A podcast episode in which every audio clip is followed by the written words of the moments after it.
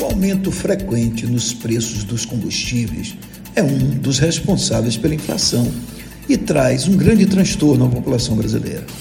No entanto, não há como fugir disso, porque o petróleo é uma commodity internacional e, se não houver aumentos, a Petrobras quebra, ou então quebra o Tesouro Nacional. Por isso, há anos atrás, foi criado o programa do álcool, uma forma encontrada pelo país para fazer frente aos aumentos do petróleo, pelo menos com relação à gasolina. O etanol é um produto brasileiro, não está sujeito às variações internacionais de preços. É, portanto, um substituto ideal da gasolina.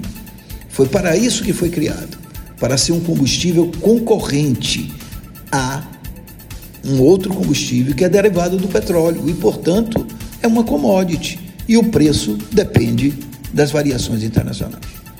No entanto, com o passar do tempo, criou-se uma excrescência tipicamente brasileira. De repente, se aprovou a obrigatoriedade de colocar um percentual de álcool na gasolina.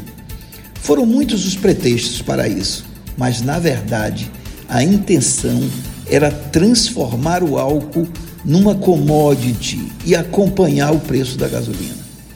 Ao se adicionar quase 30% de álcool na gasolina, seu preço foi vinculado ao petróleo, virou uma commodity cotada internacionalmente. E assim, quando o petróleo sobe, o etanol também sobe. Pois bem, basta o governo acabar com esse absurdo e o preço do etanol desaba e vira um concorrente da gasolina. Basta, por exemplo, que o percentual de etanol acrescentado à gasolina caia dos atuais 27% para 15% ou menos.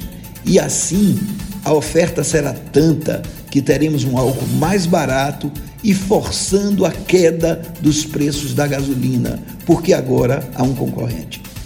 Essa é a frente que o governo deveria estar adotando para reduzir, pelo menos, os preços da gasolina. Mas para isso, vai ter que enfrentar um lobby fortíssimo, o mesmo que tornou obrigatório adicionar álcool à gasolina.